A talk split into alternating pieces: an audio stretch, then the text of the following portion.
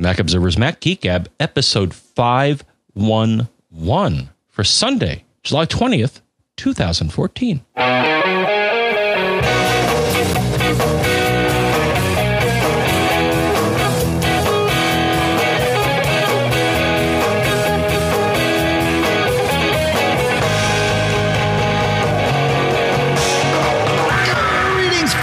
And welcome to the Mac Observer's Mac Geek Gab, the show where you send in questions and tips. We'll do cool stuff found maybe next show. Uh, we answer your questions, we share your tips. We all try to learn something new each and every time we come together here. This episode is sponsored by, by uh, the folks at E3 Software, directmailmac.com, which we will talk about a little bit later in the show and also by lynda.com, L-Y-N-D-A.com slash MGG gets you a free week there. We'll talk about that a little bit later in the show here in Durham, New Hampshire. I'm Dave Hamilton. And here, in a lunar state of mind, uh, here in Fairfield, Connecticut, this is John F. Braun. A Because- lunar state of mind. I like that. Well, why do I say that? Well, because today is uh, based on what I see on the internet. Otherwise, I don't think I would have remembered. But apparently, today is the 45th anniversary of Apollo 11, where some guy walked on the moon.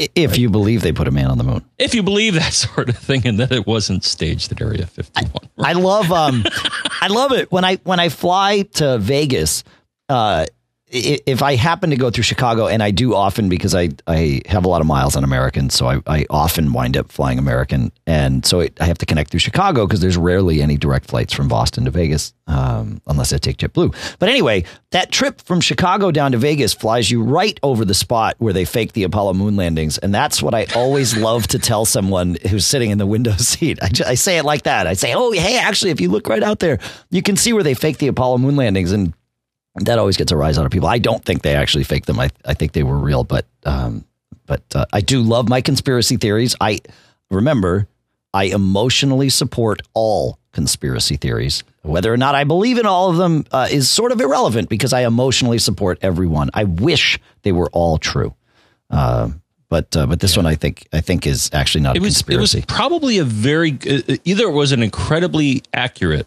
fabrication, or yeah, or someone actually did walk on the boat. Because I remember a number of years ago, I actually saw it, it was another country uh, that was showing their alleged, um, you know, uh, we we leased them the travel. space. We leased them the space to uh, to fake. Oh no! But what I saw in the video, unless someone doctored the video, is that it was showing these guys supposedly doing space training, and you could see a bubble, um, you know, kind of rise from the bottom to the top of the body of water that they were in to simulate the effects of, uh, you know, uh, space travel, which I understand is one thing they sometimes do. sure sure Simulate, you know, the low gravity it is to you try to muck about in water. yeah yeah yeah. Good stuff. Hey, but as you said, you know what? I I, I thought there was a company that's so uh, actually going to be opening up a spaceport. I guess at some point. I don't know if it's going to be the moon or Mars or what, man. But uh, Yeah.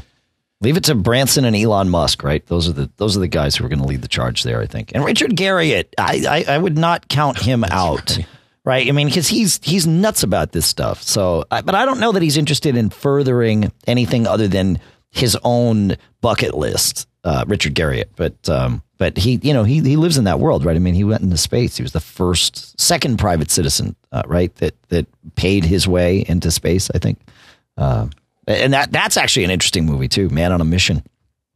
Uh, so you should check that out because that that's actually a fantastic movie. Although the cut that I saw at South by Southwest when it first rolled out, whatever it was, a year and a half, two, three, two years ago, three years ago, I think was a better movie. It told a better story than the the one that we get on Netflix now. But um, but we'll put a link to that in the show notes. While we're here, you know, uh, we have. Uh, I, I, I meant to talk about this last week, John, but I didn't. So I will talk about it now. A new update to our Mac Geek Gab app uh, that adds all kinds of great stuff. It, we totally revamped the UI. Michael Johnston and Corey and I really worked together on on on kind of fixing uh, some of the anomalies that had crept into the the previous UI, and and and they even were just a part of the foundation of it. Uh, this one, hopefully, uh, for you is more intuitive uh, and does a, a great job of of managing all your MGGs. It manages the feedback that you can send. It's easier to find things in it. We've we've added all new navigation. You just got to check it out. The Mac Geek app. It's uh, for for iPhone. Uh, you find it on the uh, App Store, of course, because that's the only place you can get apps. But uh, but Corey MD uh, did a killer job on this, uh, as did Michael with the uh, with the designs. I just basically you know made sure that they talked to each other, and that that was and and then complained when things weren't exactly as I I liked them. But uh, so we did that. Um, but, so you should ch- definitely check that out because it's awesome and we love it. And I think you'll love it too. I hope you will. Let us know what you think though. Check that out. Uh, the other thing we did, we had, I think it was, I, I can't remember. It might have been listener Alex. I, I, off the top of my head, I can't remember. But he suggested, he said, you know, you should put your show notes links in your iTunes feed.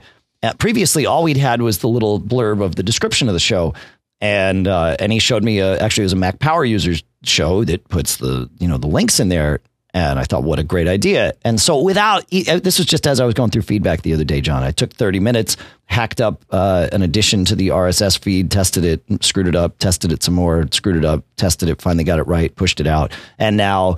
Uh, thanks to listener Alex and, and um, with for the idea and uh, moderate amount of coding on my part, uh, but nothing substantial because all I did was steal the idea and figure out how to implement it. And uh, and now we have uh, not just in the Mac Geek app, which has always had access to the show notes uh, and the links, but I think every uh, podcatcher out there will now see the uh, the show notes and the links. So thank you. Thanks to I want to again I want to say it was Alex and uh, and if I'm wrong I sincerely apologize because it was just a killer idea. So, so what? Uh, what language uh, was it? Perl? You do Perl or? Uh? Um. Um, well, it it's it. The, our RSS feeds are generated by the templating engine inside of Expression Engine, which uh, Expression Engine is the content management system that we used. EE. Um, it, it's based on uh, the CodeIgniter framework of PHP. And so there's some PHP in there, but I for this particular thing, I don't think I did any PHP. Basically, what uh, what you're doing for the templates there is just coding HTML and oh. um, and and then dropping in uh, uh, variable names, you know, as, as placeholders so that they get populated with the with the right stuff, and you create loops, and you know, so there's a, there's a single loop of that that it iterates through for each item uh, that it's going to display, and it depends on which feed you get, how many items are in it. But you know, the main feed, I think we have the 30 most recent, and uh, and I'd actually be curious to your opinions on that, right? Because we put 30 in the main feed. Would anybody ever want more? We do have a feed that would let you go all the way back to to show number one, uh, and that's certainly available. But um, but the one that we publish in iTunes, I only go back 30. But I mean, we could we could go back further. We just we don't. Um, it seemed more efficient that way, but maybe, maybe, maybe somebody else has a better idea. I don't know. It was. I it was an Alex. idea here, Dave. Uh, I just saw an idea. If I can mention it. Yeah, of course. You mention it. Maybe we'll get. Maybe we'll get to the show. Sure. This is the show. but um, I, I, saw a suggestion here, and actually, I, I think it's it's one that uh, you and I should toss around here. But um, MLV in our chat room, and where is our chat? What is our chat room? What is that? MacGeekGab.com slash stream. Right, and you can participate in either a text chat via IRC or um, listen to the live audio, or you may dare to do both. That's right if you can handle multiple streams of. Uh, so what was MG? Uh, what was MLV's question, John? Well, MLV basically said, uh, uh, "Will our app be coming to Android?" Uh, and he says, "I ask and then scurry away to avoid the glares of the homo me." Oh, I like that. I don't even Sing- know what that word is. I think that's single platform maniacs. Uh, ah, um, I mean, allegedly, Android does have a, have a larger market share than iOS, so wouldn't it kind of make sense? Uh, Though I don't know because I mean, Android. So you're talking Java, which right now, you know, as far as I know, our code is is Objective C. So uh, hey, listen, I have I have, and I can't imagine you would either, John. I have nothing against a, a, an Android app for for Mac Geek Gab. Uh, it would need to be coded probably from scratch. And right, John, and if that, you want to do it, th- or if any listener wants to do it, seriously, no. And I, well, I'm, I'm, not. Uh, well, honestly, I'm not a Java type of guy. I thought you. Uh, I thought that was your. Th- I thought that was your jam. I thought Java was no, you. No. Oh. No. C. C. I thought you my did a ton of Java stuff. Oh, I mean, I know you did C as well. For several years, I worked in an environment where we were doing R and D work, and and everybody on the team wanted to do Java. okay. I, uh, if anything, I would link my Java to C using something uh, I think they called back then Java Java Native Interface. But, Okay. uh, no, my my. Uh, although my first language I think that I learned was Basic on my trusty Well, Apple II. right. Yeah. Um, and then I think the next language uh, was assembler on the Apple II. And Hmm. then I think the first one in school was Pascal, which yeah. was a bad idea at the time. No, but, But Pascal was good, eh, right? I mean, it it was basic without line numbers, and that in and of itself was kind of a good mind shift, right? You, know, learning about functions and and and the, the conceptually getting away from line numbers as your Bible to you know uh, uh, uh, functions, It- it- right? I it mean, it's sort of objecty ish, right? You know, Right. Well, it changed you from what I call a procedural or functional language, like BASIC, Mm-hmm. to something less like that. And I would say Pascal was a bridge to, to other things. But no, I'm because I do mostly low level stuff. I'm I'm a C type of guy. yeah, But no, uh, that makes sense.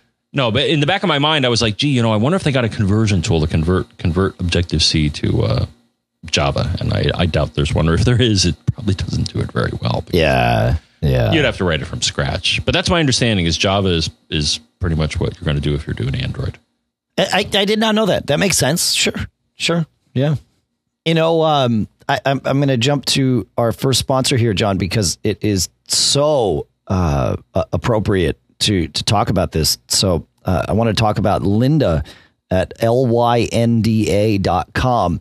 Uh, if you go to lynda.com slash mgg, you get a free week, seven days uh, of Lynda, and Lynda is a- an awesome place. They they have uh, over two thousand video uh, t- tutorials, but they're classes. I mean, a tutorial makes it sound like some you know uh, cheap YouTube video. It it it's not even. You couldn't get further from the truth, right? Other than you can watch them both on your computer. What Lynda does is they are these are super well produced. They're very not only are they great uh, content well researched, but they're really, really well produced videos, cutting back and forth between seeing the speaker and and and then something else appropriate. Sometimes they're they're screen if they're teaching you something on the you know uh, like an app, like like if you want to learn Logic or even GarageBand. I mean, they, you know they've got stuff of all realms, and you can bounce back and forth and actually see the teacher moving through whatever app it is and and doing whatever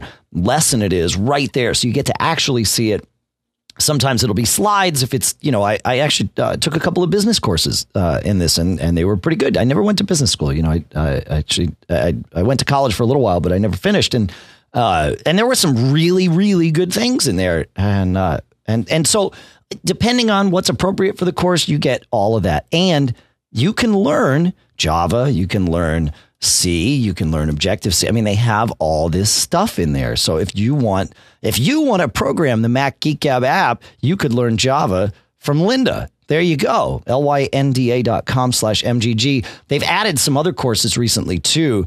Um, if you're a QuickBooks Online user, right? QuickBooks Online just uh, came out and, and they're they're doing all that that stuff. They've got a new course for for QuickBooks Online. Uh, they have a course now for jQuery uh, for mobile, which is actually pretty cool because there's so much stuff happening with mobile. Um, John, you mentioned C Sharp. They've got a new course out there for that. They've got a ton of courses about photography, how to become a better photographer. And that, you know, I, I never fancied myself. Well, I guess when I was a younger kid, I, uh, because I'm just an older kid now, but when I was a younger kid, I, I fancied myself a photographer and had all kinds of cameras. But I, um, you know, I, I just never caught, I really never caught the bug. I know you did, John. Uh, but now we all have cameras in our pockets all the time. And so, you know, taking an hour or two to take a, a, couple of photography courses uh, probably would, would help all of us just to, just to get some basic knowledge so that we know what the heck we're supposed to be doing. Uh, so check all of this out. Lynda.com slash MGG gets you a seven day free trial.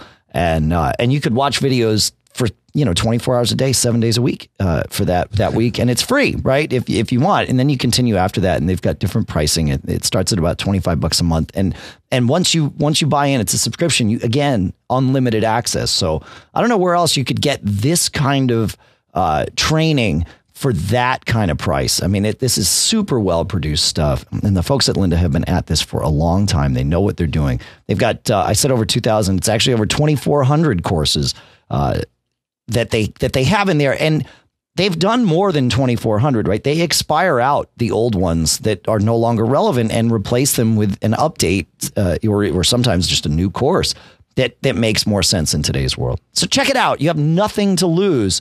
Uh, other than perhaps uh, time sitting there playing some some game or you know checking Facebook. Instead of doing that for an hour, uh, you know, twice a week, go to Lynda and uh, and learn two new things this week. Right, lynda.com slash mgg. That's my geek challenge to you. Is just go there, lynda.com slash mgg, and learn about two new things this week. The time that you would have burned, uh, you know, mucking around on Twitter or Facebook, you're not going to take all of it away. I'm just taking like two hours of it away and, and spend it learning something else. I bet you'll thank yourself and, and you don't even have to thank us. It's totally fine. That, but that's, that's our challenge to you. So check it out. lynda.com slash MGG. All right, John, let's, uh, let's go to John, shall we? Listener John? That, Is that yes? The other John. Okay, the other the, the, the, J-O- the, the other guy. J O N. That's right. He says, uh, Dave, I know you're looking for a new email provider, uh, but in the meantime, I'm having a strange reproducible issue with Gmail. He says, I have a paid Google Apps for Business account. Uh, he says, I found nothing useful when Googling. My issue is I can successfully send and receive emails on all of my accounts, no problem. However, on both my iPhone and iPad, when I search in mail and it shows searching all mailboxes, it gives me a list of results, but if I keep scrolling down, it eventually says my username or password is incorrect for my Gmail account. I can still send and receive just fine. I'm assuming it's some sort of connection limit in Gmail, but I find it strange that I'm the only one finding it to be a problem. Any ideas on how I can solve it? Uh, it is not strange. You are not the only one experiencing this problem. Everyone that I know that has tried to search in Gmail experiences this problem. And it, it is exactly what, what you're talking about. Gmail does have a, a limit. I think it's 15 simultaneous connections. Uh, it might be more because you have a paid account, but I'm not convinced of that. I think it's 15 no matter who you are.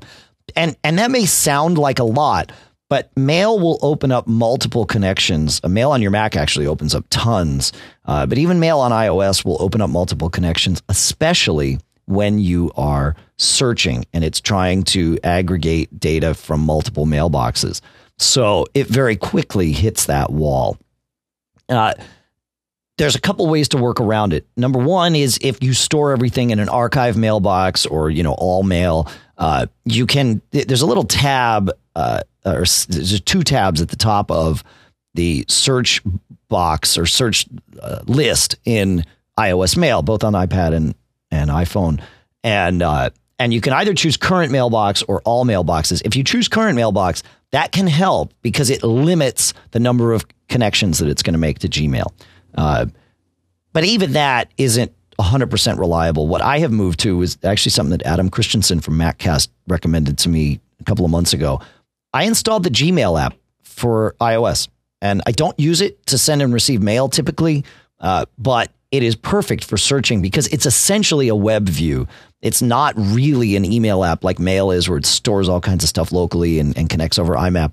This is just a uh, shell around a web view to Gmail, and it works very, very well, uh, especially for searching because you're just doing it uh, doing it that way. So keep the Gmail for iOS app around. Use that when you need to search. Uh, and I, I don't. I would love to say use it until uh, you know Apple and Google get together and make the searching better. Yeah, right, John. Your your reply kind of says it all. Keep the Gmail for iOS app around. Well, I guess what I'm saying is that I, uh, my observation is that uh, doing any sort of searching or I don't know, a lot of email access on iOS is less not always a pleasant experience because not all the data is there. It's it's you know part of the nature of the device that you may not have you know a full index for search or you know even the latest messages um, downloaded to the device is what I found. Search I've usually had work pretty good, but then I don't do a lot of searching. You know, I'm using. I'm not really using Gmail that often, but when I've done a search, yeah, sometimes it takes a while because I think it's generating a index file or creating a, a search file in the background, I've I've never had a timeout. But then again, I've or you know I've I've never had that error. Yeah. But then again, I I don't do. Uh, now that I've moved over, re- really don't do any Gmail based uh, Yeah. email searches. So Right. uh, it, sounds like you still do. I mean, TMO last I checked, you know, our, our Mac Gab is still you know using Google It is. Foundation, but that's yep, Yep. that's really the only one. And then again, yeah, my TMO email as well. But uh, Yeah. Yeah. All right. Uh, you know, another tip that came up, uh, listener Andrew wrote in and said something weird's going on. Uh, when I duplicate a keynote document, it's in the duplicate is invariably smaller than the one I started with. And uh, he's like, this, this something's not right. I'm losing data. What's going on? And we went back and forth. And uh, when he duplicates in the Finder, files are the same size as you would expect them to be and as they should be. So so that was good news. What's happening though is if inside Keynote he chooses to duplicate it, the duplicate come which is now the new term for save as, right? Um, the duplicate comes out much smaller. And I'd seen this in the past uh, with previous versions of Keynote. Keynote stores all kinds of stuff, extra stuff that you may not be using in your presentation as you pull images in and out and movies in and out and all kinds of, you know, media. Uh, it stores full size copies of that, uh, extra stuff that it might not need. When you choose duplicate, it creates a copy with everything that you need and nothing extra. None of the extra stuff that it's sort of accumulated along the way. Um, it, it's you know for those of you that and this is going to go way back but you know office 97 on windows had save and quick save right? And quick save would just save changes and the file would just get bigger and bigger. But if you actually did a save as you could you could shrink it down. It's the same kind of thing happening here. And it's it's normal. It's it's what it's always done in keynote but it is sort of i mean when it says duplicate, it doesn't say duplicate and and you know strip out the the cruft. It says duplicate, right? So you expect some consistency there. So I, I totally get why Andrew would have been thrown off by this, but the, but it is normal behavior, and and if you use it to your advantage, it can actually be a good thing. If you want a real copy of everything that's in that presentation, though, you've got to um, you've got to do it do a copy in the Finder because that will create a full copy as it as it should. So interesting, right, John? So I think what you may lose is if you start off fresh, it may be smaller, but you you may know, depending on uh, what type of work you're doing, whether it involves graphics or sound or things like that, you may experience maybe not as very nice performance because because based on what you said, a lot of this stuff is probably like cached or older versions or, or you know undos things like that that, Yeah. that kind of get glommed in there. And yeah, when you when you you know make it fresh, then all that stuff's gone. So That's right. guess I think the ca- only the risk caches like, are what do you things, yep. value? Yeah. So it's, do you value speed or do you value less storage space? Okay. Yeah, and it's not just speed. I mean, I think there are some caches that that are in there that get wiped out, but I think a lot of it is is sort of the the media that is in there uh, but unused. Uh, or larger copies of things that you know you've shrunk down, or or whatever it turns out to be. That that's the stuff I've seen stripped out in previous versions. So it, you it might be a speed thing, but it actually might be faster with the smaller copy because it's not trying to manage mm. all that data. So yeah. It's interesting. Keeps it Apple keeps us on our toes. What were we saying pre-show that uh, that that this show is just a support group for everybody that's stuck using an Apple product that you know made the wrong decision and we should we should be programming in Java and, and writing Android apps, but uh, but you're not, and so here we are, and we're here to help. No, no, no, that's all right, John. Should we uh, should we let JP take us into? Uh, we've got a couple. Of, you know, we had uh, quite a few things about airport networks and guest networks, and so uh, so it's not not a full blown Wi-Fi thing. We we just did that, but a couple of specific things to uh, to guest networks. We'll, we'll let JP lead us in. Hey, John. Hey, Dave. JP out in California. Question about wireless routers. On my uh, new, brand new airport, I understand I can make a uh, a guest network. Uh, the question is, can I make the guest network 5G and the main network, you know, and compatible, you know, and backwards compatible with the rest. The reason I ask is I have a Nest thermostat. It is the first generation. And guess what the Nest thermostat doesn't do? It doesn't talk to 5G networks or N networks. It only talks to G. So, naturally, I have to keep a G network running for my Nest thermostat. But I'd really love to take advantage of the speeds of a 5G uh, uh, sub network. You think I can just do that in the interface separately, create a guest network, or does does the uh, guest network can it not be full of fun and fast as 5G? Cut me off, please. You are cut off, John. You want to take it? I'm glad you cut him off because I'm I'm a bit confused by the question. So uh, let's try to parse the question here. Yeah, yeah, So, good call. One, he has the latest airport. Yep. All right, let's review. That offers um 802.11 AC, Right. um, both 2.4 or, or no, I'm sorry, that's a 5 gigahertz only. Is that correct? That's correct. Yep. Okay. Then you have 802.11n, G, uh, you know, the older bands, and those are either 2.4 or 5.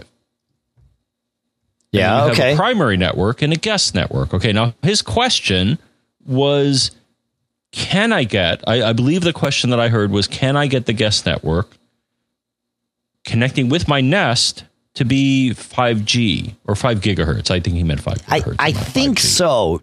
As opposed to 802.11g, which is 54 megabits, right? I mean, it, it, it, there, there's some questions there, but I, I, I mean, I think the answer is all of the above. Yes. So the thing is, in the UI for the airport, at least mine, and I assume it's the same for the AC, Mhm. you cannot choose which band the guest network is on. Right. Make an assumption. and I think it's a safe assumption is that the guest network will accept either 2.4 or 5. It'll accept a connection on any valid well, band that the device supports with the caveat that I'll introduce, but it sounds like you have something to say and I want to hear what you have to say. Yeah, I, the guest network, and this this is true of every consumer model device that I've seen with a guest network. It's not creating a second wireless signal. It's sending another SSID out that you can connect to separately and which can be routed separately internally. And that's sort of the beauty of the guest network is you can have the guest network sort of uh, pipe people only to your internet connection but not able to access say you know your file servers locally on your network. That's the point of the guest network is it, it's sort of a sideband kind of thing. Um, but the guest network is on the same radios, right? You, you know, in this in this base station, you've got two radios: the five gigahertz radio and the two point four gigahertz radio. Whatever you have them set to for your main network. Now, it is po- by default they're both on and they're both in you know full uh, compatibility mode, right? So anything that can talk on on it will talk. You can change that. You could turn off your 2.4 if you wanted, right? And only have five gigahertz on.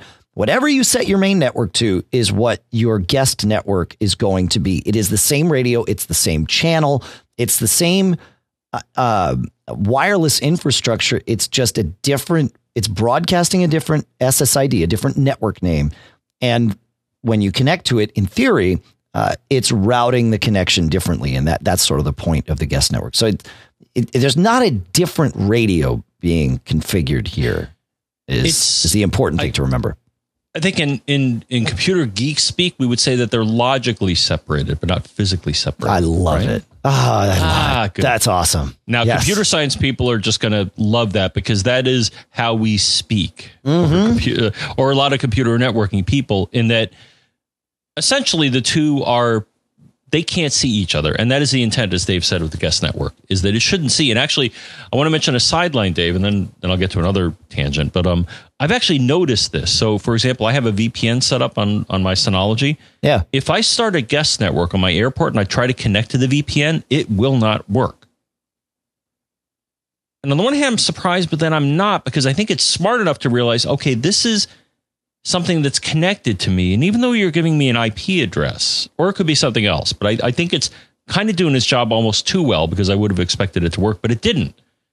And then if I go on my guest network and try to connect to my VPN, because the VPN is connected to the same airport, it doesn't work. It just sits there and kind of spins. Yeah. So I don't know if that's happening because they didn't do it right. I suspect it's more happening because the guest network is actually doing its job. It's like, no, you can't go there, man, because it's right. Now it might work if you again this would this would be a feature of your router. Some routers will allow like like if you have port forwarding set up on your router and you are at my house and you say to connect to your router's external ip address uh, to connect to your vpn and your port forwarding is set up correctly then it will forward from your router to your synology and then you can log into your vpn that way. Uh, mm. some routers and I don't know if Apple's current software allows this or not, uh, but will allow you, some routers will allow you from internal from inside your network to say I want to connect to my router's external IP and and act as though I were coming in from the outside. And and it's possible that if you did that, John, from your guest network, it would work. Possible, not guaranteeing anything. But okay, if you try to connect to the D, because I'm also using DDNS, which is yeah, right. Yeah, yeah. So if you try to connect to your dynamic DNS name, uh, then that would be the you know that would be the equivalent of connecting to your external IP. So yeah, it might it might work. It, again, it depends on how Apple has the the router configured. So right, okay. But about JP, he's like, can I do this? And so the one suggestion I have right now, I, I didn't quite answer it, but I'm, I'm going to answer it. I'm going to try. Go. But, um, so again, as far as I know, the guest network uh, doesn't give you any ability to choose the frequency. The the regular network does. On the airport, at least, you can separate the 2.4 and the 5 gigahertz, uh, and you can create a separate SSID for both. But the the answer is the guest network. You cannot do that. As far as I know, it's just automatic. Now, if you do run into a case where it's not connecting quite right, because I, I did look up some support articles about the Nest, and some people suggested that the Nest sometimes gets confused and that it may I mean, I can't think it's so confused that if it tried to connect to the guest network that it wouldn't do it because it didn't support five gigahertz. It would just be like, okay, well, you're 2.4, oh, yeah. right? And it's like, right, yeah, sure. Right. I can't uh, imagine, but but I, I, have read support tickets where they said, you know, the Nest is kind of dumb in that, um, you know, it kind of connected to my, you know, the strongest signal versus what I told it to.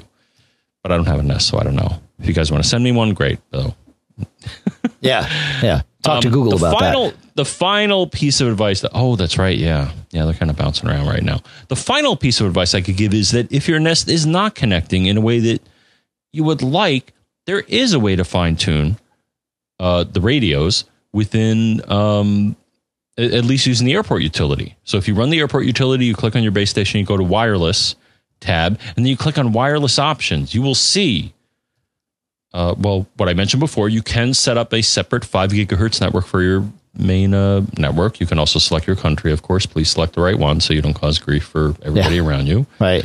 Uh, you can hide it, but then you see radio mode. Now, it's interesting. So, radio mode, and normally, and the way I have it set up is I'm like 802.11an, which is okay, this is what you're going to do in 5 gigahertz. And then uh, dash 802.11bgn. That's what you're going to do in 2.4 gigahertz. And to me, that for most people, that's how you should have it set up.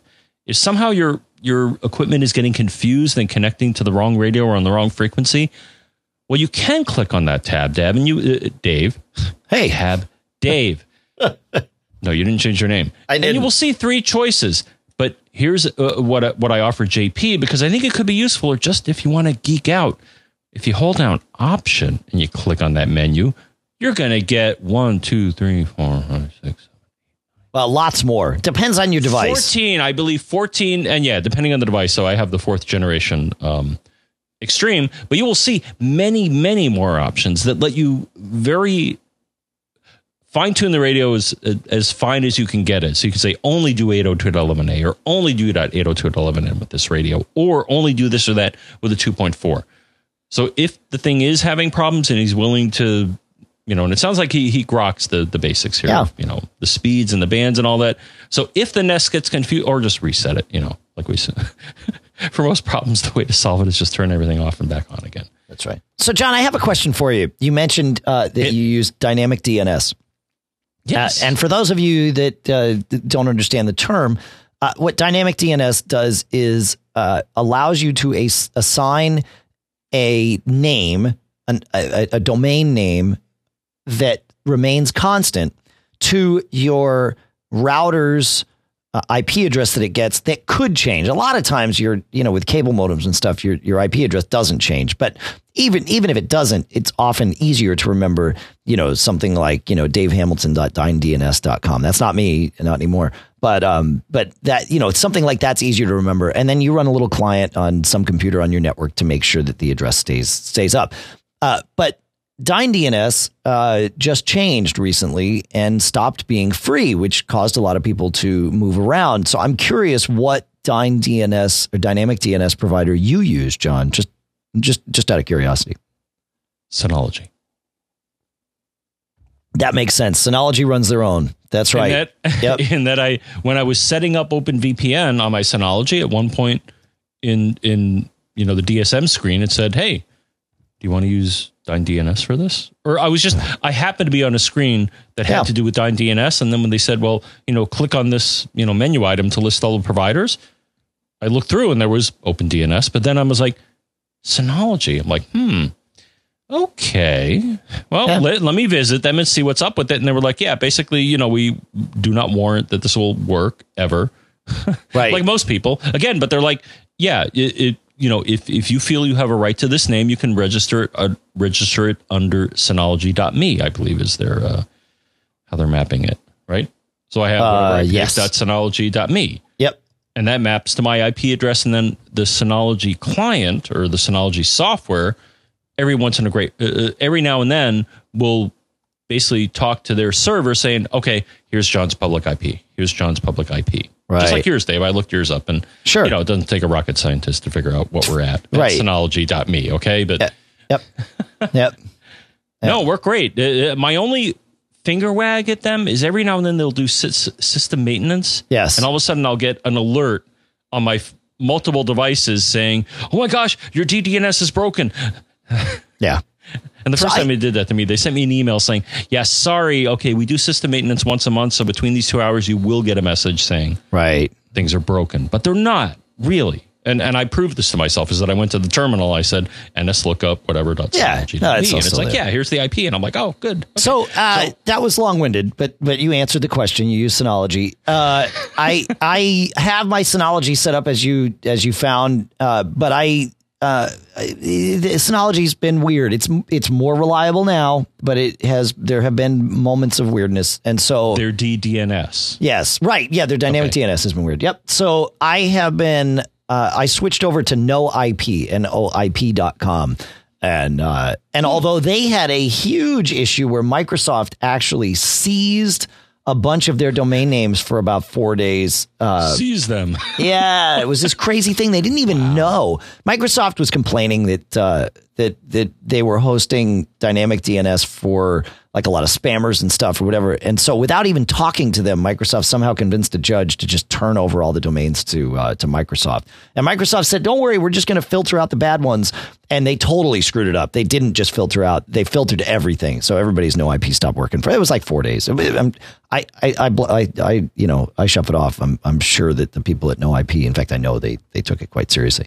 But, uh, but they got them all back now, and everything's all good. And the judge said he wouldn't let that happen again. Mm. So uh, so I'm using no IP. So uh, so we'll throw we'll throw all that in the in the show notes. All right, John. While we were talking about guest networks, uh, you were you went back and forth. You had a another uh, very long kind of exchange back and forth with Nathan, but you learned something very important about setting up a guest network, and I think that advice is worth sharing. Yes, and I will definitely cons- uh, condense or coalesce this, shall I? Go. Uh, basically, Nathan run into us and he basically was saying, Oh, you know, I've heard about this guest network thing, and I think uh, his uh, statement was, "I want to use it because some security podcast said that you know I should put certain devices on the guest network." It's like, cool, all right, that, that's a great idea. And he wrote back and he said, "I can't get it to work when I try to connect to the guest network, just doesn't work." Not, uh, I asked specifically, and I, I, think he eventually answered it, but basically, yeah, it would, ju- it would just fail. Yeah. Uh, you know, he'd, he'd get a 169 address, uh, you know, which just said, you know, this didn't work for whatever reason. And uh, sometimes the error messages aren't that great. So then I asked him, well, then, uh, no, I'm sorry. So he got back to me and I'm like, yeah, show me what you see. So I'm not going to shake my fist or even wag my finger. But when, you know, when we get in these discussions back and forth that Dave and I do, trying to help you solve your problems, a lot of times getting anything more than it's not working really helps. So Sure. But, Okay. but, So but in tell case, tell I'm us like, what you learned what- because I, this is important. I don't want to lose saw, the trail here. What I saw, right, and the trail is. So I'm like, what do you see? And what he saw is the thing I kind of touched on before. He saw that no, he wasn't getting an error message. What he was getting was a one six nine dot whatever IP address when he tried to connect to the guest network. And you and I know this, Dave, and a lot of our listeners do. But uh, if you don't know what that means, here's what that means. If you get an You're IP address here. with a one six nine dot whatever, Yeah. that means that DHCP, which is the mechanism that hands out addresses, means it has failed. So it's like, well, I'll give you this. I mean, see what you can but do with you- it. you- hey, I'm going to give the punchline away because we got to get there. We can explain why, but it, it the, you're you're you're explaining a lot of things that happen, and they're all correct. But the real trick right, the is next level is I said, all right, what do you see on this screen? The thing is, what he saw on another Just- screen was just stop for a second. Connected. Uh, Stop for. I'm, I'm just going to give the punchline away, and then we can keep going. But Well, I just think it's to. I was going to say that his router is in bridge mode. That's Okay? it. Guest networks don't work in bridge mode. And and and all of this other stuff is why, right? Um, but I think it's really important to be, you know, we talked about the guest network. Think about it. It's as you said, John, brilliantly, it's physically the same but logically different. Well, that logic has to happen somewhere. And if your router is if your if your airport uh, uh, if your wireless access point is not your router, then it's not applying any logic, and therefore you cannot have a get. It, it cannot manage a guest network for you. It can't decide where to route these things if you've turned off the routing functionality inside Right. it, which is what Bridge Mode does. So Right. Or the punchline being, you should have it in DHCP and NAT mode, not bridge mode. Mm-hmm. That's So, right. To to, Yeah. uh, to to wrap this up, if you're in bridge mode, guest network will not work. you can turn it on, but it, it and that's the that's sort of And the that disconnect. disappoints me because uh, unless if somebody has gotten guest network to work in bridge mode, I'd love to know who you are because everything I found online said no, it just doesn't work. Now it's it's sad because Apple could warn you about that. Right. Like, well, dude, guest network doesn't work. Yes, if I'm not your router, I can't manage a guest network. That's it. Right. Right. Yeah. But it, it, you know, it wasn't an obvious thing it, and until it until you got there, and then it was like, oh, of course, it's an obvious thing. Well, I suspect because I'm like, Yeah. answer me this question, and he's like, yeah, here's the answer, and I'm like, that that's what I suspected. yeah. No, that's right. That's right. It's good. It is good. All right. Uh, I want to talk about our second sponsor for the show, John, which is uh, E3 software at directmailmac.com. Now, uh, these guys, i- i- they make, well, they make, they make a solution is what it is. Uh, not a chemical solution. They might. That's not what we're talking about. They make a solution for anyone who needs to send, needs or even wants to send out email uh, to a group or a list of people. And they do such a good they've been doing this for a long time and you know that that's a thread with people that do things well right? We've we've seen this. Thankfully computers have been in existence long enough where uh, you know you get some expertise in very niche areas and these guys have it here. Direct mail mac is a mac app right? You download it you install it on your mac uh, it feel it's a first class mac citizen. You can design the way you want your emails to work. You can uh, you, you know you're you're using an app that feels like a Mac app because it is a Mac app. It's also tied to a service, and the service is on the back end uh, on their end where you send your mail through their mail servers, uh, and that's that's that's a really important thing. You know, if you're trying to send out uh, a, a mailing list, even if it's, it's to like you know maybe thirty people, uh, chances are your mail server is not going to let you send that out. You know, your Comcast mail server, even Gmail, isn't going to let you send out email like that. They're not built for it. They don't want to be the place where you go to blast out, you know, email to people. And if you use the wrong mail server, you know, if you find some, you know, Joe Schmo's server that you can use to send out that mail, chances are most of your recipients won't receive it because uh, when you are in the business of sending bulk email, which is what this becomes, you know, even if it's like a, you know, 30 to 50 people or if it's 30,000 people, uh, you need to play by a lot of rules so that you don't get classified as a spammer. And the direct mail Mac folks, the E3 software folks, really grok this and and work with that. And it is a non-trivial task. It's not the kind of thing where you can say, "Well, it's just me, so I'll set up my mail." Nope. If you want to ma- manage your own mail server, you now need to go make sure you're a not on any blacklists and b you're on all the white lists and you know c you're you're staying up to date with all the standards and making sure that you know you play the way that everybody wants to receive and a you've got friends at AOL that aren't going to bounce your mail and b you've got friends at, at you know the post office at, at Gmail that aren't going to bounce your mail right I mean it's there's a lot that goes on. It's you know half technology I think and half politics. It's it, short answer it's important. And it's better to pass this off to somebody that knows what they're doing.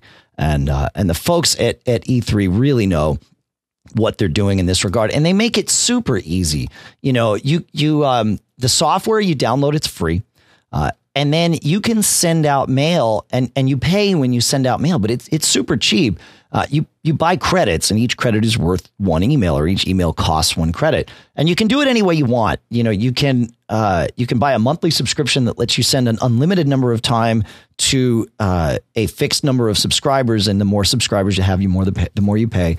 Uh, less than 500 subscribers or, or 500 and less is uh, 15 bucks a month. And you could send all day long to all of them if you if you so chose. They probably unsubscribe because you know that's a lot of mail but uh, but you can also then buy and and then it just renews every month. Uh, and that that's the way that works. You can also pay as you go. Uh, and it for 500 email credits, it starts at 15 bucks. But those don't expire at the end of the month. You you can send out 500 emails, and once you send out 500, well, now you you're out of credits, and you got to re up. Uh, but they, the app is is right there. It can import from your contacts. It can import from FileMaker. It can import from comma separated files. You know, however you want to get your data in.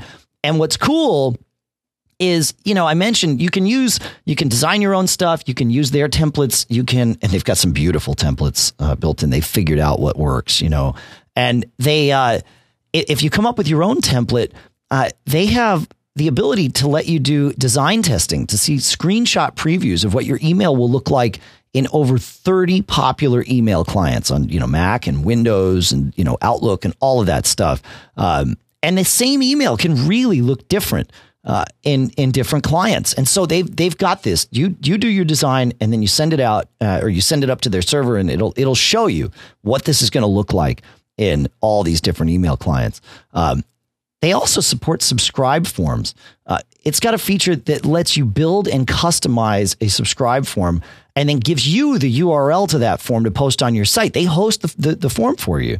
Um, you can embed it in your in your site or your Facebook page, and then when someone subscribes to your form, uh, it shows up immediately inside your direct mail uh, address book. So you've just got them right there, and, and you know, so it's a system. It yes, it's a Mac app, but it's a Mac app that ties into this this system. It's it's really kind of a marriage of the two.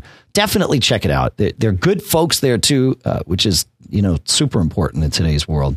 So. Uh, directmailmac.com. Make sure you tell them Mac Geek Gab sent you because uh, because we like that. We appreciate that. They appreciate it too. So if you got anything, you know, you want to send out, I mean, if you're a big company and you want to send out mail, this is the place to do it. If you're organizing a summer barbecue, this is the place to do it. It's super, super cheap. You know, you're, you're paying pennies per, uh, per email. So do it right. And even, even just to be able to use their design tools, it makes it worth it. So check it out. Directmailmac.com. All right, John. Uh, one last one about uh, airport. Go to uh, take yep, us to Josh, I, I if you would, please. Speed this up. Oh, you're fine. But you're I'll fine. also offer a uh, bonus tip. Mm. Right. I like it. You like that? I do. All right. So Josh writes, and hi, Josh. Thank you. So, greetings, fellow geekers. I'm considering replacing my old wireless router with an airport router. I love the latest and greatest tech. However, I'm wondering if, in my circumstances, the biggest and baddest would be overkill. I live in a small apartment and sadly have relatively normal speed internet. I don't know what that means. Um, the extreme looks freaking awesome. but maybe all I need is the express. I don't need network storage, so I ruled out the time capsule. Just wondering if you could give me the pros and cons of the extreme versus the express and what would be your best advice for picking one. Thank you so much. Um, much praise and honor. Uh, following that. So I think we can summarize that. So here's my advice, Dave, and I'd love to get your input, but here was my initial advice to him. So, do you want the latest? Now, the thing is, I decided you may not want the latest. So, uh, so I used as a reference point not the 802.11ac Apple unit, but the 802.11n version that preceded it, both on because it sounds like he's torn between the Extreme or the Express. Okay. Now, here's the gig. Uh, Here's the deal with the Extreme and the Express. And now I have personally the fourth generation. The latest now is the fifth generation for the 802.11n. So here are the differences, Dave.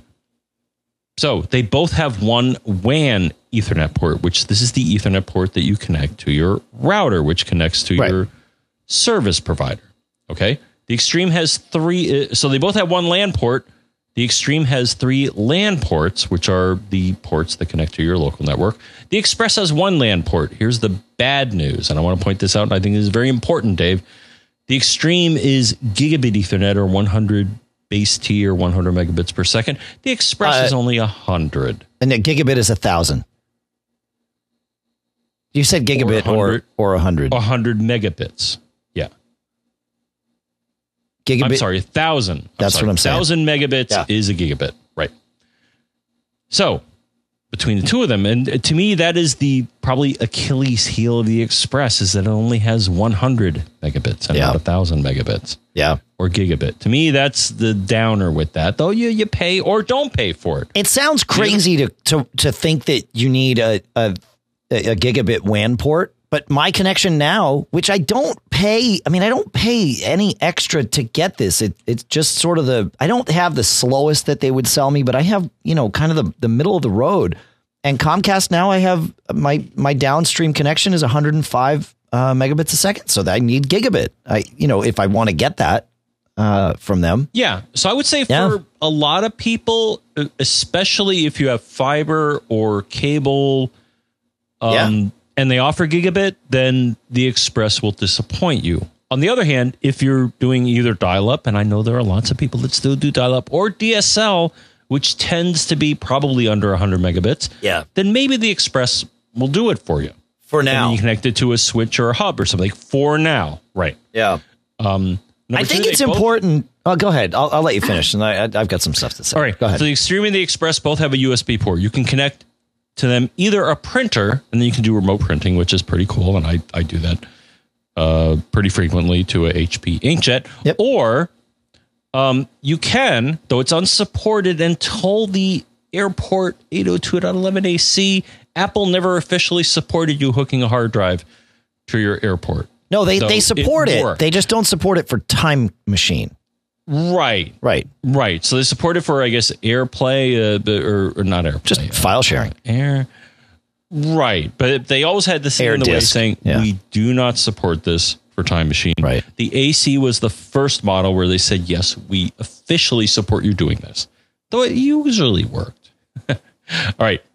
So Third thing. Yeah, go. wireless on Extreme is three by three. Wireless on Extreme on Express, I'm sorry, is two by two. Keep that in mind. All right. Yep.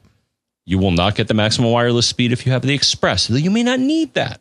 Well, And you won't. fourth, go ahead. well, well, it only has a two by two radio based on the on the research that Yeah. I did. yeah. Uh, and the fourth thing is the Express has an audio jack, so you could do AirPlay. And for my setup, Dave, uh, my Express is an extension. It's not my primary, and it works fine for me because, for the most part, I use it both both as a Wi-Fi extension, but also I love to AirPlay to it. Yeah. So that's cool. Now, Yeah. if you're considering, all right, so I just compared the 802.11 uh, Airport fifth generation Extreme versus second generation Express. Now, if you want to consider the Airport Extreme 802.11 AC, here's the two things that it adds, including money. Um, it has 802.11 AC, which is 1.3 gigabits per second, and it does not have SNMP.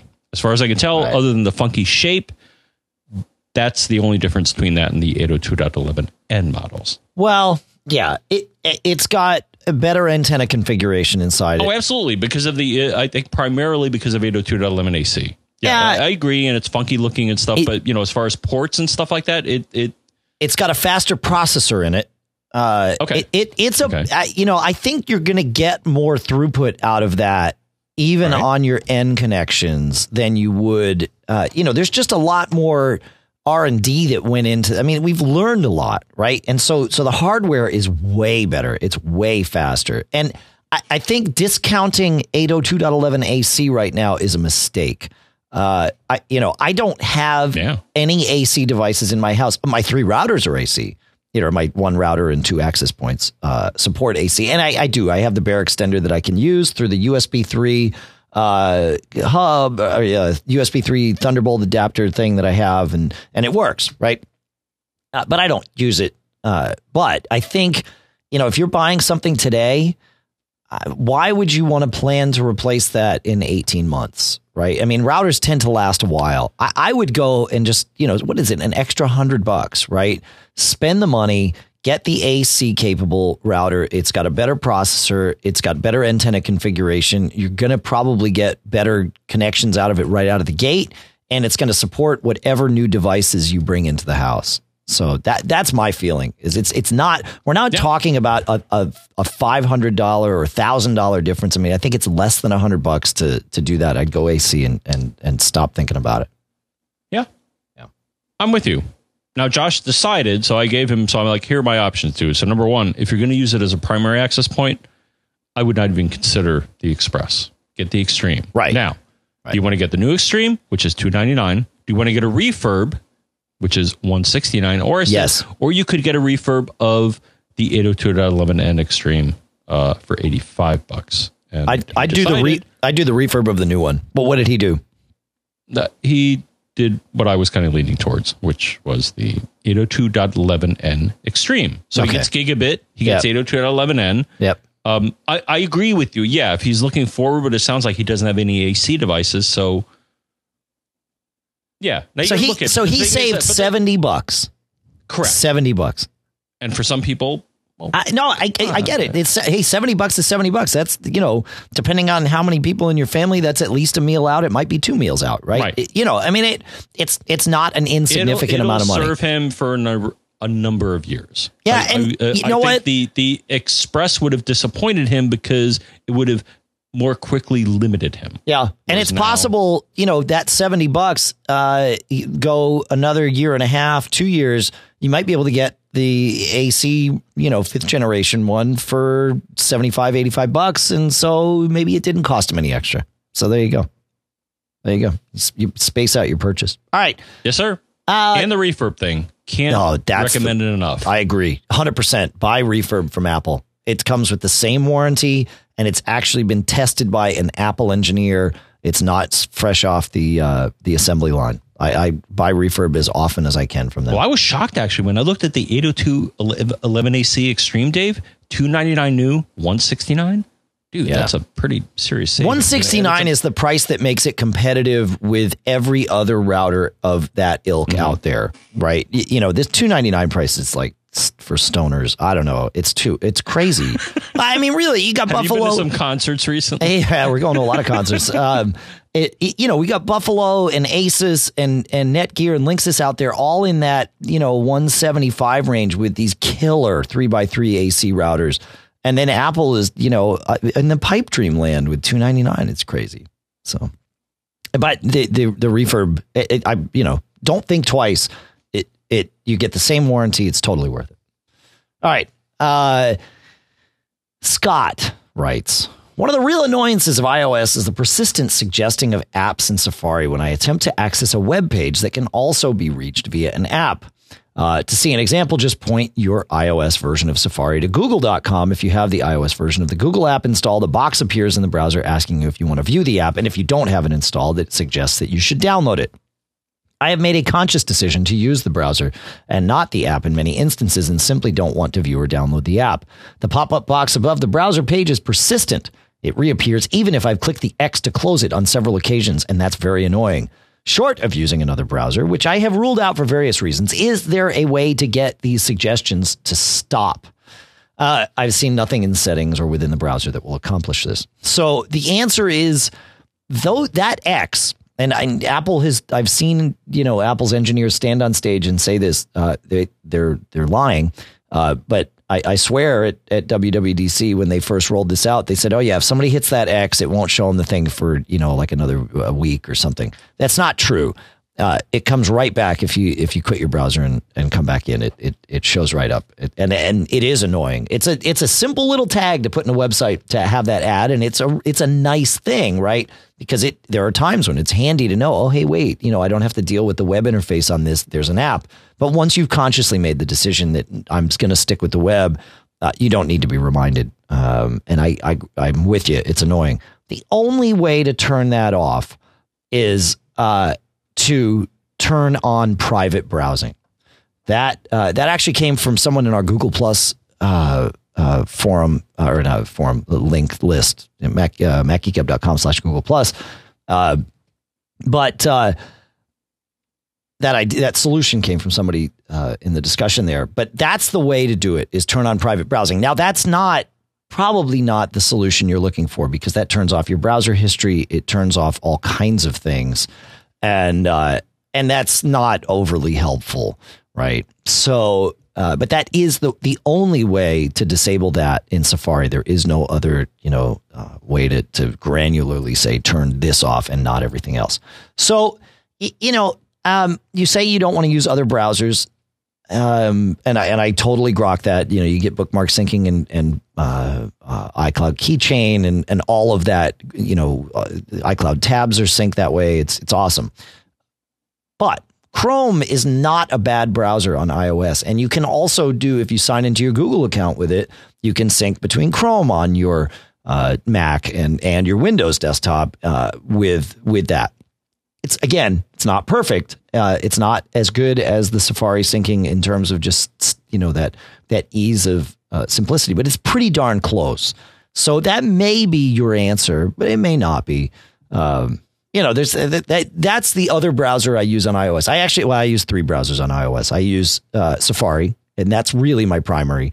I occasionally use Chrome if there's something about Safari that's like mucking with me or whatever. Uh, and then uh, I use that Red Onion browser because uh, sometimes it's fun to to browse through uh, through the Tor network. So uh, so those are the those are the three that I use, and uh, and we'll put links to all of them in the in the old show notes there. But what about you, John? Hmm? Huh?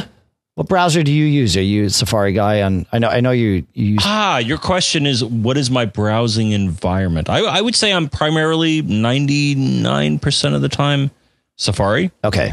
Um, I do sync the bookmarks. I don't use iCloud Keychain because you keep telling me I should. Okay, right. Um, That's a good reason no. to stop doing things. That's right. no, I'm still a LastPass type of guy. Yeah, and yeah. it writes great with all the browsers I use, which includes Safari, Firefox, and Chrome. It works with all of your Mac browsers that you use, and, And none of Windows your, browsers too. Sure, sure. on, man. Yeah, that's true. Get with the program, dude. Um, no, I, I would say I'm mostly a bit, my default is uh, you know set up in my computer is, is Safari.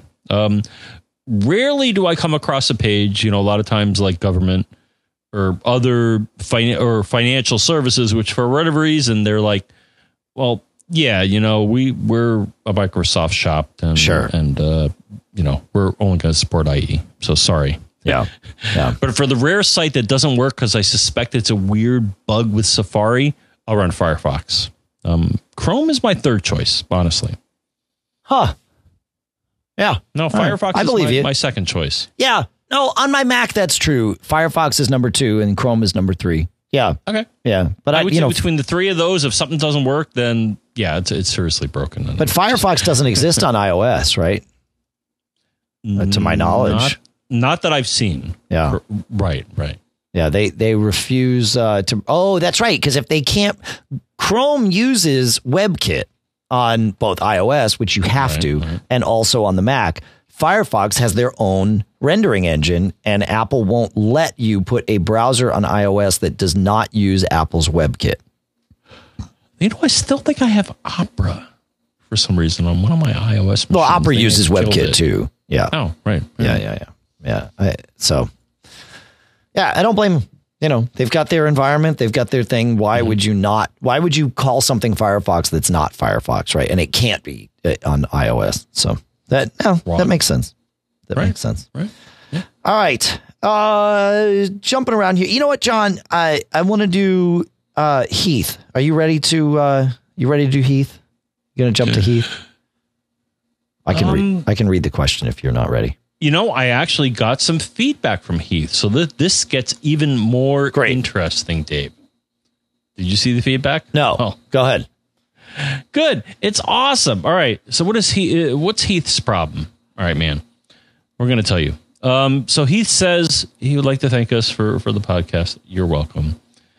Um, here's my issue. None too big, I think, but I think he thinks wrong. He or she. I'm going to assume he. Sorry if I'm wrong.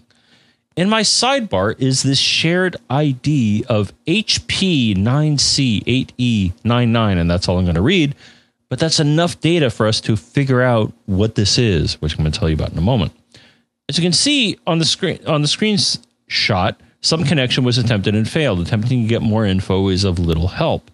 I'm guessing this must have something to do with an old laptop my wife used to bring home from work, but is no longer using or brings home, but I'm not sure. But I can't get the ID out of my sidebar and it's driving me nuts. I tried various Google Fu, but came up empty. Any ideas on what this is all about? Yes, Heath. I do. And I thought I had an answer, Dave, but then I have another answer. So I go. what I said to Heath was, so as you can probably guess, uh, it's some sort of Hewlett Packard device. So as he told us, it started with the idea of HP and then the um, characters that came after that, Dave. I want to mention those. So 9C8E99. Don't read them all though, because I'm no, I'm not Okay. because that that would compromise his privacy. But That's right. The first six is enough for many sites, and we'll, we'll find one and link to it to identify the vendor of a device. So that is a MAC address or Ethernet address. I, I would say MAC address is a better term, and the first six digits of those tell you who owns it. So this is an HP device. Now the question is, Dave, was this a device that, as Heath suspects, was connected to long ago? when the wife was using the machine on a foreign network, or is it something else? So my initial advice was, well, you know, here's how you control what's in the shared tab. So the shared tab in the sidebar is different from all the others in that it's dynamically generated, in that it will reach out or go on the network or devices on the network will talk to it and say, Hi, I'm here. And that's how it works. And you'll see things there. You'll typically see your NAS devices, other computers, um, or shared devices, like maybe an HP device. What could that be, Dave? so I said, here's what you could try. So, how do you control what you see in the sidebar with this setting? And what you do is you go to Finder, Preferences, Sidebar. Then you will see a shared category. And under the shared category will be, uh, I, I believe, three different options. I don't have it in front of me right now, and I, I'm working to get it here. Basically, it says uh, Bonjour, you know, connected devices, and you know, maybe one other thing. And I'm like, well, you know what? You could go into this, you know, kind of hidden part of the Finder interface and click them off and on again and see if that device. My suspicion was you're shaking something loose that you saw at one point and it's stuck in some cache somewhere. So by turning it off and on again, you'll get rid of it. Initially, he said, yeah, that seemed to do it. Then he threw it back a couple of days later and said, I'm seeing it again. then I was like, um, all right, Heath, I, I want to eliminate an obvious question here. Do you happen to have any HP devices on your network? Like maybe a printer? Mm. And the answer was yes. So the answer, Dave, is that it no, it was not a errant printer on the network that this thing used to be on. It is in fact a device on the current network that is reporting its status probably via AirPrint and Bonjour. Yeah. No, that would totally be Bonjour. Is the Yeah. conclusion that we just came to. Now the problem is Well, it wouldn't have to be happening now- Bonjour, but it, yeah, it probably is. Well, he threw it back and said that when I click on Bonjour, then it shows up. When I unclick it in the preference that you told me about, then it goes away. so my suspicion is this device is sharing its name in a not very elegant fashion. Now, maybe it's the default name that's set in the device itself. And to me, that sounds like the thing. So, two options to get rid of it. If you don't want to see it, number one, you know, unclick the Bonjour box, or, or I think Heath has he has to drill down and uh, see what the settings are on the HP device itself. But that's the story. Yeah, if there it. if there is in fact a setting to turn that off, right? You know, that, because there might not be. So, um, I you know, it, it is worth mentioning while we're here. Oh, nice. Okay, Clickety click. hang on. I heard the click. Yeah. All right, we're back. Sorry about that, folks. Uh, had the uh, some something HIUtil on my Mac, John, had spiked up the uh, the CPU and caused. I think it was doing some kind of indexing of help files. It was sitting at 100 percent, probably for five minutes on my machine here before it caused us any issue, which is which is huge, right? Because it was indexing files and all that. But uh, invariably, that kind of thing is is going to cause an issue. And what it caused for me, John, was a delay in the audio. Now I'm used to a short delay in speaking and then hearing myself back in the headphones, but this was like a second and a half delay, and uh, I didn't want to have to live with that. So I, I did a hardware reset of the audio device, and and that seemed to uh, that that seemed to fix it. I didn't have to reboot. I just I just powered it down. Because So- I looked that up because you know I was wondering, well, what's HIUtil?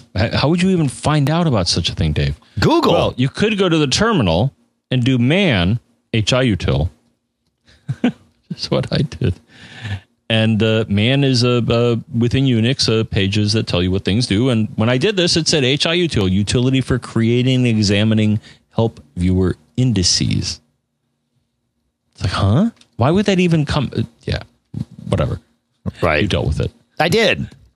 Yeah. Uh, you know, and, and somebody in the uh, in the chat room was saying you should set up a separate user account on this computer so that you don't have you know surprises like that.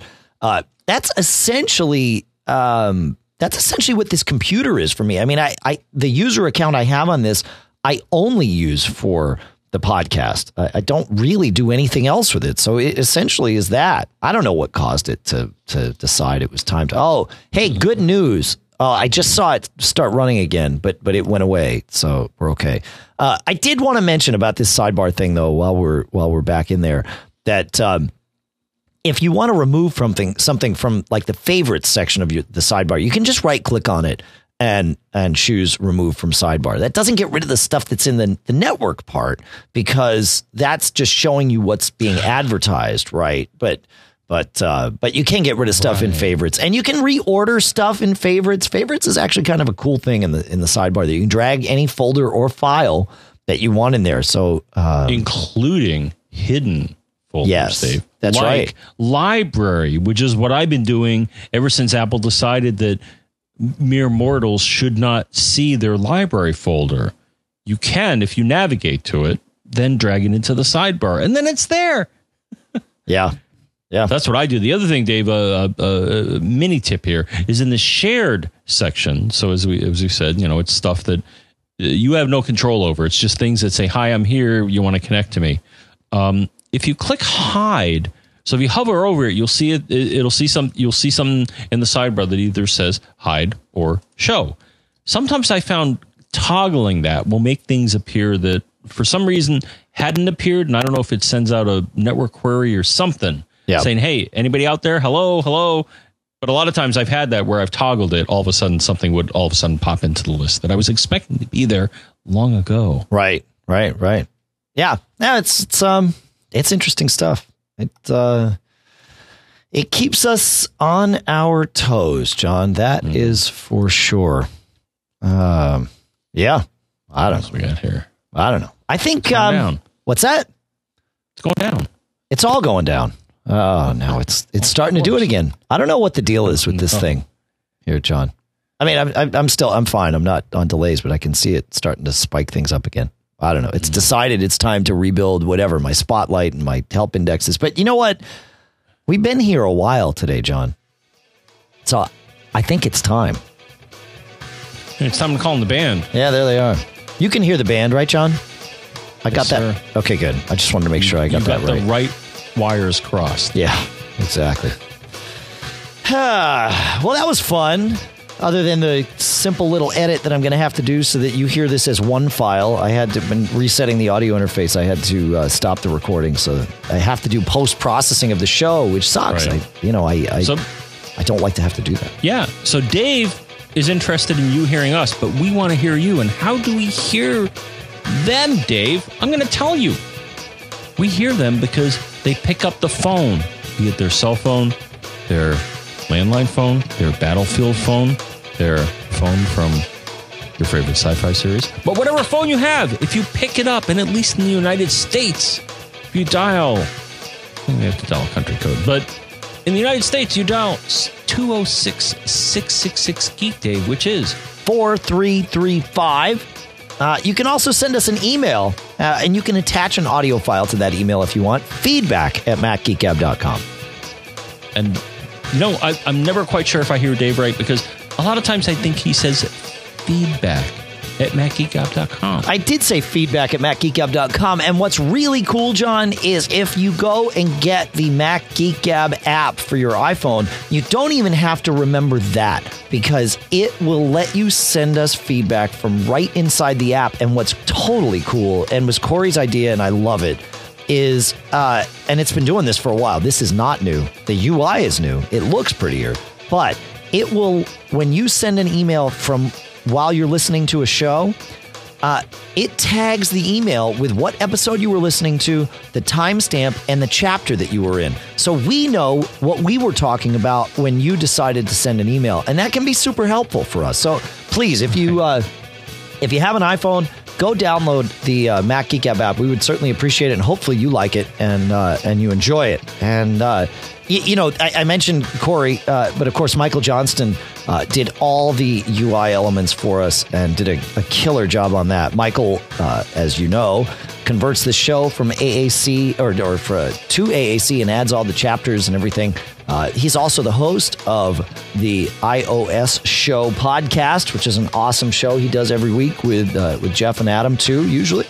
Uh, but he's always on it because it's his show. And also getapplr.com, A P P G E G E T A P P L R. So thank you, Michael, for all of the above there. You, uh, you rock. Also, Cachefly, C A C H E F L Y, provides all the bandwidth to get uh, the show from us to you. The podcast marketplace, as I mentioned, has Lynda, L-Y-N-D-A.com slash M-G-G. Also, directmailmac.com from the folks at E3 Software. Additionally, in the podcast marketplace, Barebones, Smile, Gazelle, Squarespace, iFixit, all great people. We're very fortunate, and we're very fortunate to have you listening to us here. Thanks so much for listening. We'll be back on Thursday. I think we're doing cool stuff found this week. We're either doing send in your cool stuff found. We're either doing it on Thursday or we're doing it on the flip side because I'm going away, and uh, so we'll do it on one end of the other or the trip. But uh, but we'll see you before I, I head off on my trip. Uh, we'll record the next Mac Geek Gab number five twelve on Thursday, and it'll be out for you right after. Between now and then, have fun and don't get caught. Made up.